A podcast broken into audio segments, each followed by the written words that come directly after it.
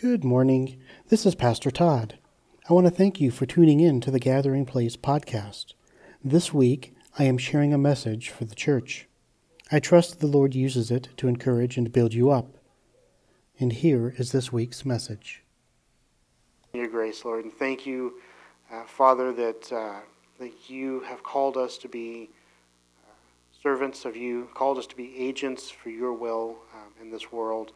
And so, dear Heavenly Father, as uh, we bring a message forth today, I pray that you would anoint my mind, anoint my lips to speak your heart to us and help us to get a bigger vision of who you are and what you are about, Lord. And uh, we thank you for that in Jesus' name. Amen.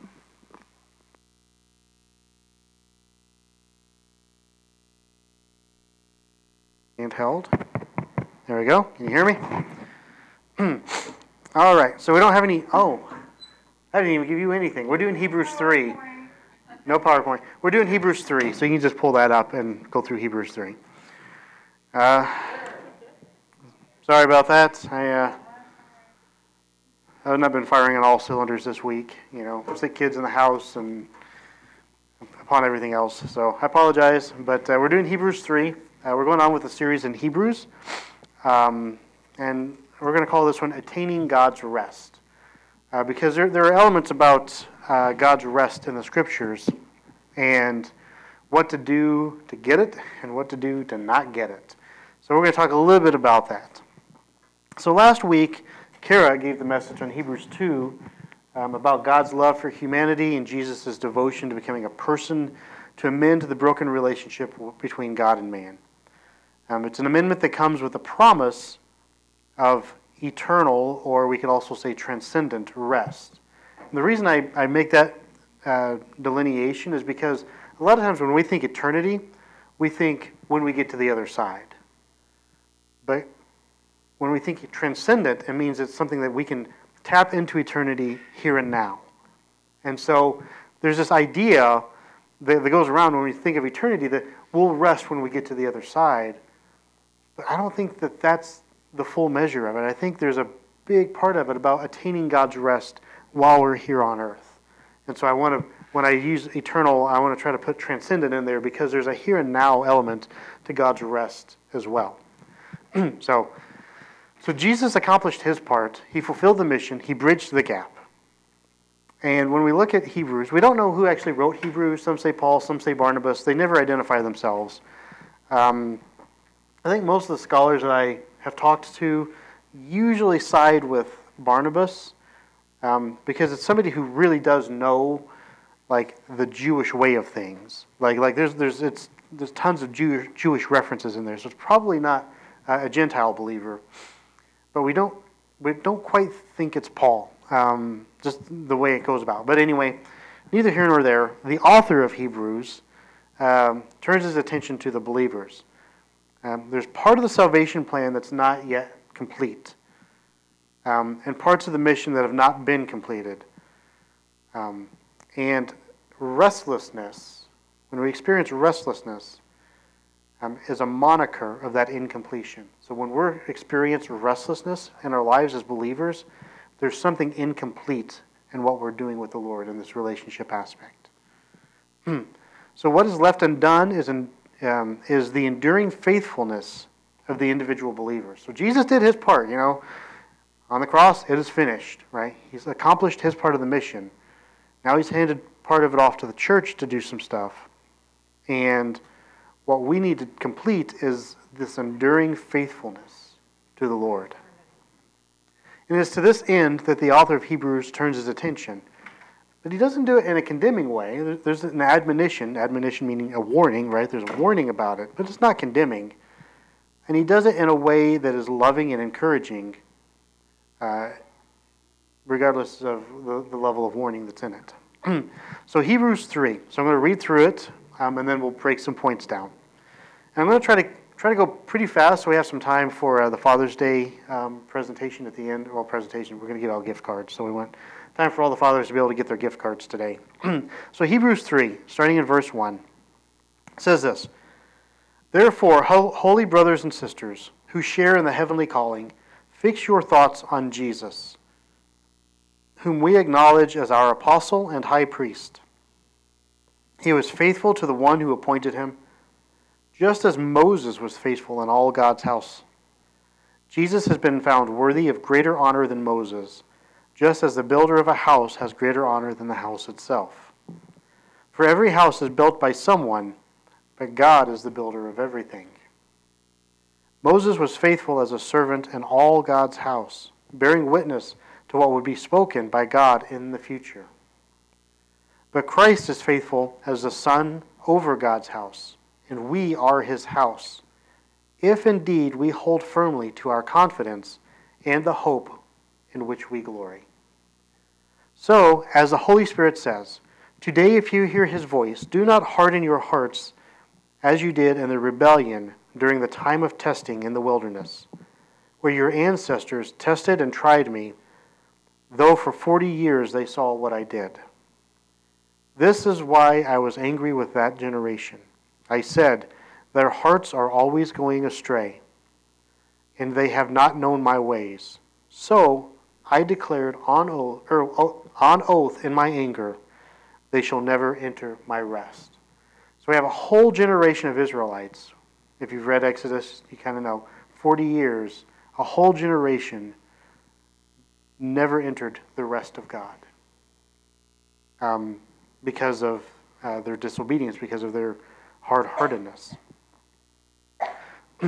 So he goes on, um, and that's a pull from Exodus seventeen, verses one through seven. And you don't have to pull these up if uh, if it's uh, too crazy, uh, Catherine.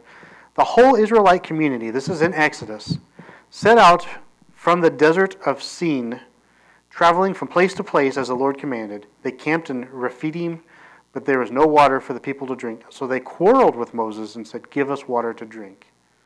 Moses replied, why do you quarrel with me? Why do you put the Lord to the test? But the people were thirsty for water there, and they grumbled against Moses. They said, why did you bring us out of Egypt to make us and our children and livestock die of thirst? So they just had this miraculous set of encounters with the plagues of Egypt. They were spared all of it. They were given tons of riches from the Egyptian people just to get out of the country. They're led out of the country. Pharaoh pursues them. God blocks it with a pillar of cloud, and they end up at the Red Sea, the Reed Sea. God parts those waters, and they walk over on dry land. The entire Egyptian army gets drowned. Now that they're on the other side, God sent us out here to die. Like, really, you just saw this with your own eyes, and now they're testing the Lord. They're quarreling with Moses because they want water. And, and so they're losing this faith that God really has their best interest in mind. So to continue in um, and, uh, Exodus, Moses cried out to the Lord, what am I to do with these people? They're almost ready to stone me. The Lord answered Moses, go out in front of the people, take with you some of the elders of Israel, and take in your hand the staff with which you struck the Nile, and go. I will stand there before you by the rock at Horeb. Strike the rock, and the water will come out of it for the people to drink. So Moses did this in the sight of the elders of Israel, and he called the place Massah and Meribah, which means quarreling and strife, because the Israelites quarreled and because they tested, or testing, quarreling and testing, um, because they tested the Lord, saying, is the Lord not among us? So that's our flashback that this Hebrew author is referencing. So now back to Hebrews three. Verse twelve, see to it, brothers and sisters, that none of you has a sinful, unbelieving heart that turns away from the living God. But encourage one another daily, as long as it is called today, so that none of you may be hardened by sin's deceitfulness. We have come to share in Christ, if indeed we hold our original conviction firmly to the very end. As has just been said, today, if you hear his voice, do not harden your hearts as you did in the rebellion. Verse sixteen, who were they that heard and rebelled? Were they not all were they not all those Moses led out of Egypt, and with whom he was angry for forty years? Was it not those who sinned, whose bodies perished in the wilderness? And to whom did God swear that they would never enter his rest, if not to those who disobeyed? So we see that they were not able to enter because of their unbelief. So we're starting to get a hint here, right? There's a level of unbelief. There's a level of disobedience. There's a level of uh, strife and testing of the Lord that has led to the Israelites in the wilderness not entering into God's rest. You could make the case that had they done the opposite of those four things, even in the wilderness, they could have experienced the rest of the Lord in a transcendent way. But they were stuck on the here and now. They were stuck on what they didn't have as opposed to what they did have. They were stuck on what they didn't see God doing as opposed to what they did see God do. And because of that focus, they were turned against God, and they forewent the ability to see God's rest. So that's just from the passage. So number one, well, number one thing that, that we can look at, how do we enter the Lord's rest? Both in eternity, right, is remaining faithful, but here on earth, transcendently, is to focus on the Savior, not the situation. We focus on the Savior, that's where things start happening. That's where we see His goodness and His grace poured out. That's where we see His provision. The Israelites under Moses quarreled with Moses and tested the Lord because they were looking at their situation. They forgot about the parting of the waters, and they forgot about the drowning of Pharaoh's army, and they forgot about the plagues. They were now focused on, I'm thirsty and I want water. God's here to kill me. Like, like what, what kind of a jump do we make on that? So they easily forgot the immensely powerful things that God has done up until this point. um, reading Psalm ninety-five uh, and the Hebrews recitation sheds a new light on the concept of rebellion. That they, focusing on a situation and not the Savior is rebellion. And this turned the Israelites against God, which is why they perished in the wilderness. Another example we have of focusing on the situation is with Peter in the storm. Remember? All the disciples are on the, uh, on the boat. It's rocking. And Jesus comes walking on the water. And oddly enough, it says it like it looks like he was going to walk past them. And they call out to him, and he comes over. And Peter's like, if it's you, let me walk on the water. Like, okay, come on out. Right? So Peter starts walking on the water. What does he do? He starts looking at the storm. Takes his eyes off the Lord. He starts looking at the situation, taking his eyes off of the Savior. What does he do? Plunges right into the water. Because to experience God's goodness, to be able to, to have that as a constant in your life requires this focus on the Savior, a focus on the Lord, not on the things around us. I mean, as charismatics, we can talk about focusing on the Lord more than focusing on the gifts of the Spirit. Those are good, those are great, those are powerful. We use them, they're tools, we can enjoy them. Praise God. Focus on the Savior. When it comes to spiritual warfare, when we focus more on the demonic than we do on the Lord, we get tossed to and fro. fro. Even as believers, we can get tossed to and fro in spiritual warfare and get worn down and get exhausted and get beaten down because we're focusing on trying to conquer the demon as opposed to adoring who God is and letting that presence of God and the Holy Spirit just come to this level of expansion in our lives that it just easily flushes the demonic away. We can talk a little bit about more about that if we do ever do a session on spiritual warfare. That's just a little, little nibble there. So, number one, how do we enter this transcendent rest in the Lord? Focus on the Savior, not on the situation. It could be financial, it could be spiritual, it could be relational. You focus on the Savior, not on the situation. That's our first step. Number two, when we are confident in God and hope in His glory, we are God's house and God's family. So that's another part of entering this rest of the Lord, is being confident in who God is. So you focus on the Savior. You see His track record. You acknowledge His track record. So you're confident He's going to take care of other things, right? What's uh, there's going to be a few uh, handful of weeks down the road, but Hebrews eleven starts out, what is faith? The substance of things hoped for, the evidence of things not seen. Right? The whole substance of faith It's things that, that we yearn for in the Lord, that we hope for because of the promises that He made. And He didn't just make an empty promise. He gave a down payment. Just like if you go buy a car, you're making a down payment saying, I'm going to pay the rest of this off. Jesus' down payment, you remember this? The gift of the Holy Spirit. That's the down payment that God says, I'm good for this. And here's the Holy Spirit to, as the down payment. That's just the beginning, right? I mean, like some, some churches have a hard time with this Holy Spirit aspect. And like getting the Holy Spirit is just the beginning of the process. There's so much more to build on that. And there's this hope, this confidence in who God is. The hope and the glory um, that we are God's house. We are God's family. So when you get that as a mindset, that it's not... It's not just me and Jesus, right? It's the church, that we are the church. The church is this bride of Christ.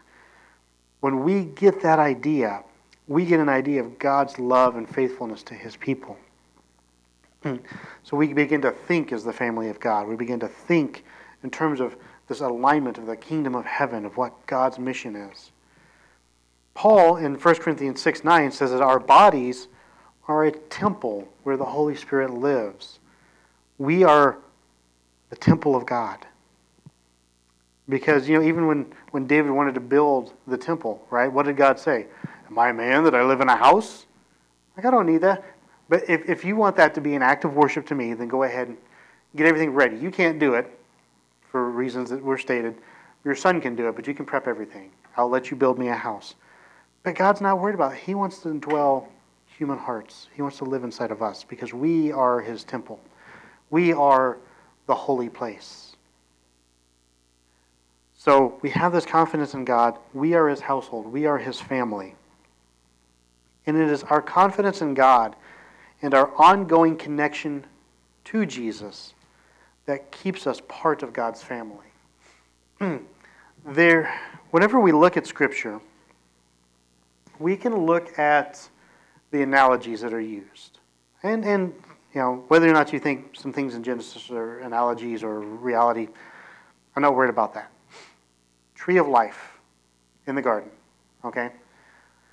When we look at the tree of life in the garden, I had a debate with a, a friend of mine back in school about this, that he thought that the tree of life was, had the, had the kind of fruit that you eat it once and you live forever. That was his opinion. My opinion, because the way I see it played out in the rest of Scripture, is that the tree of life gave you eternal life as long as you kept going back and eating the fruit. You had to have regular access to the tree of life. So when Adam and Eve got cut off from access to the tree of life, they could no longer eat from that fruit, and then they begin to age and die. So there's more to it, but that's the gist of it. Why do I come up with that? Because when Jesus is talking about Himself, right, analogous, analogously, is that a word? Um, Jesus is referenced as a tree of life, right?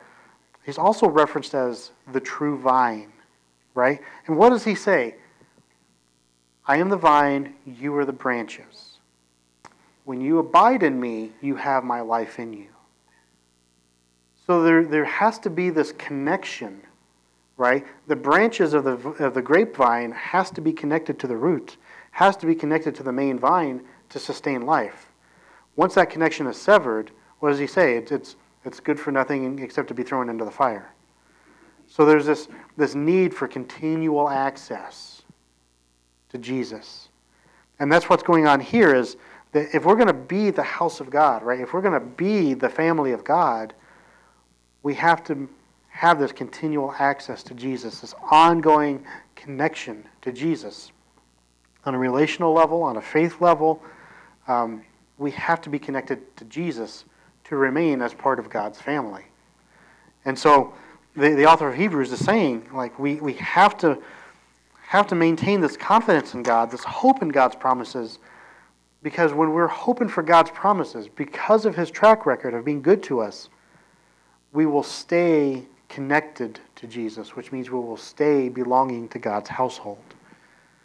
And that helps us with seeing this eternal, transcendent perspective where we can experience God here and now, not just when we go through the pearly gates, right? The here and now. And that puts our situation in a better perspective. It doesn't matter what we can go through. Humanity, we're going to go through things. And, and some of us are going to go through much harder and more horrible things than others. Um, because we don't get to map out everything that happens in our lives. However, our focus on the Lord, our connection to Jesus, is the key to being in, to being able to, to love God, to love people, and have the life of God inside of us. We have to have that connection. And when we're focused, once again, we're focused on the Savior and not on the situation, our perspective changes. Because our Savior is much bigger than any situation. Even if it's hard to see it from time to time, in the middle of the storm, it's hard to see God's goodness. We, most of us, if we've had any serious walk in the faith, like there are times where we're like, Lord, are you even there? Um, as one of my uh, teenage uh, pastors during my teenage years used to say, like, if you pray and it just sounds like it's bouncing off of brass walls, because it doesn't sound like he's hearing, but he's there and he's hearing. And it, it's in those situations where, where we can say, I'm not hearing anything, and I'm going to choose to keep serving. I'm going to choose to stay connected to Jesus. Or, I'm not hearing anything, God doesn't care, and then walk away. I mean, like those are those are pivotal choices that we make. That was a choice I made when years ago as a teenager, uh, when my mom was dying, that I had a choice to make. Like at that deathbed, I had a choice to choose whether or not to hold on to God, even though I didn't understand, I was scared, things were going against me, right? Like my whole world was coming crashing down because I was losing my mother. Do I hold on to God with all that I've got? Or do I say, God, you didn't save my mom, why should I serve you? Like those were that was a choice I had to make. And I didn't have anywhere to go. So I held on. I said, all right, I don't understand this, Lord. Maybe you know something I don't. I'm holding on for everything that I got. You know, that was, oh man, that was nineteen ninety-five, uh, to throw a date on there. nineteen ninety-five, here it is, two thousand twenty-three. God's been good to me. God's been good to me. Um, and it's that perspective. It's trusting that God has the best in mind for his people, even when we don't see it, even when we're going through difficult situations. And it It, I would say it requires focusing on the Savior more than the situation. And so that helps us to begin to see this eternal perspective, transcendent in the fact that we can do that to a degree here and now. So that's uh, that's the second way that we encounter God's rest. So the first one is focusing on the Savior, not the situation. The second is, is holding on to that hope and that glory Uh, of being part of God's family, of being connected to Jesus, of being the household of God. Number three, we all, we're all in this together. We're in this faith together. It's there's no man is an island in the church. We need faithful believers to encourage us. We're going to get down in the dumps. We're going to get to a point where we can't see through our faith eyes. It happens. It's humanity. That's that part of that war between the flesh and the spirit that we deal with. Like, we we lose focus. It happens. It's a part of life. It's a part of the faith walk. So we need other believers to come along and encourage us. That's why, um, I think it's Hebrews four. I, I couldn't give you the the the, um, the address, as Byron calls it, the, the chapter and verse. In Hebrews, it does say, be careful not to forsake the assembling together of one another, because we are in this together. So we need believers to encourage us. And that's that's coming out of verse thirteen that we read. Nobody can keep an unwavering focus on eternity.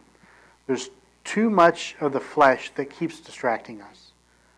The fallen world keeps pulling our minds back, whether it's, can I pay the bills this month? Whether it's, like, I've got this, you know, a family member that's uh, really unhealthy in the way that they relate to people. And we get sucked into it. I've got this situation. I got that situation. We'll get pulled away. God knew this. He knew that we'd get distracted. And he designed our redemption I'll put it that way. He designed our redemption to include an outward focus. Our main focus is God. Like, that's the design. Our redemption becomes complete as we maintain this focus on God, right? We maintain this connection to Jesus. Second, to have that connection with fellow believers, to other people who are in a different stage in life, who are in a different situation, who can speak from a different angle and testify to God's goodness. Hmm. There's a couple of times where um, I've I've sat down with uh, Wayne, and we just had talks, and and this is this is basically my my station in, in life. This is my my philosophy, because I, I read Proverbs, and I hear that like gray hair, white hair is a sign of wisdom, and so I tell Wayne, like, man to man, the person who has more gray hair should have more space to speak, because we can learn from that, right? Now, I told I told Wayne, you know, because he's a lot more like white haired than I am, right? I was like, Wayne, you got like, you know, a couple hours worth to speak. I got like, you know, twenty minutes, because uh, I'm not fully gray. But that's that sign of wisdom, and, and to respect not not just the gray hair, right? That's just a an, an example. Those that have gone along the path before us, those who have life experience, who've come out on the other end with uh, experience and being faithful to the Lord. You know, like I, I tell people, like, my life's pretty much an open book. Some about what to do right, a lot about what not to do right. But learn from it. You know, like I, I, if I find somebody who's gone the path before me, there's something I can learn from that. There's there's some wisdom I can learn. Whether the things they did right, the things they did wrong, there's things that I can learn from listening to people who have gone before me. And that's where this team of believers, this family of God, comes into play, is that we've got, what, fifteen people in here today. We all have different life experiences. We've, we're all in different stages, and we don't have the monopoly on knowledge. Right? I don't have the monopoly on knowledge. Did I go to grad school for it? Yeah. That doesn't mean I know everything. Ooh, we can parse a Greek word. How's that going to help me when my mom's dying of cancer, right? I mean, like, there's practical things that human beings that we can learn from in our relationship to one another. And God built that into our redemption. How do we keep the faith? One, we focus on the Lord. Two, we're part of a community, right? We're part of the family of God where we can build each other up. We can encourage each other. So this is the biblical safeguard um, that keeps us from falling into deception and to rebellion. Like, one, focus on the Lord. Two, um, communal uh, activity with our believers, uh, with other believers, that we talk to each other, we encourage each other in the trials we go through and the victories that we have. That's important. So then, in conclusion, told you I tried to keep it short and sweet. Hebrews three lovingly warns about the dangers of falling into the deception of sin, leading to hard hearts and rebellion. So, when the situation becomes a bigger focus than the Savior, we're giving ourselves over to a level of deception. We're deceiving ourselves to say this situation is more important than God. When we don't maintain a connection to the family of God, we're deceiving ourselves to think that we can go it alone, because we can't. We need each other. And we need to, to build each other up and encourage each other. That's why it's really good to have uh, Barnabases in the church, right? Because what does Barnabas mean? Son of encouragement. We need sons and daughters of encouragement in the church to build each other up, to be there for each other. That will safeguard us against the deception of sin, and that deception which will lead to hardness of hearts and rebellion. So, focus on the Savior, not the situation. The wilderness uh, Israelites began to harden their hearts to God because they focused on their plight instead of God's goodness. They began to believe this deception that God didn't care for them. They became antagonistic toward God. When we focus on God instead of our situation, we see things from an eternal perspective. Even the here and now, when we're focused on God, He gives us the ability to see things from an eternal perspective, from the mind of eternity. Confidence in God and living in connection to Jesus is another key aspect. It's part of our transformative life in Christ. We begin to relate to things differently. And then finally, being surrounded with faithful believers, um, because we can't keep that connection on our own. God knew this, and that's why he instructs us not to forsake the assembling together. So that's our conclusion. Focus on the Savior, not the situation. Have confidence in God and be connected to Jesus. Be surrounded with faithful believers to keep encouraging each other. Those are three big things that if we integrate that into our lives, we can start experiencing the rest of the Lord. And that, that basically means that we are not thrown about by the situations of life. We are stalwart, we are consistent in our walk with the Lord, and we have a confidence in Him. It doesn't mean that we're not going to have hard times, and we're not going to have um, painful emotions. What it means is that when everything falls apart and we're left with just us and the Lord, He's there with us to help pick the pieces up and start rebuilding. Because that's a chance for a new type of resurrection in an area of life. God is good, God is faithful. As long as we're connected to Him, we're going to be okay, no matter how hard it is. So that's it. If uh, actually, do you guys mind playing just some like instrumental music? Um, because I'm going to close this part out, and then we're going to do uh, the gift cards. Um, so just come up and just start plucking around on the guitar. So this is uh, this is what I want to do for uh, gift cards. Um, I don't want it to be super long. Yes. Hello again, this is Pastor Todd. I pray the Lord uses my message today to strengthen your walk with God. If you were blessed by this message and would like to support the ministry of the Gathering Place financially, I encourage you to use our online giving portal at t g p chicago dot org. The portal uses PayPal's secure site, so none of your information is compromised. Once again, thank you for tuning in to the Gathering Place podcast. God bless you, and have a great week.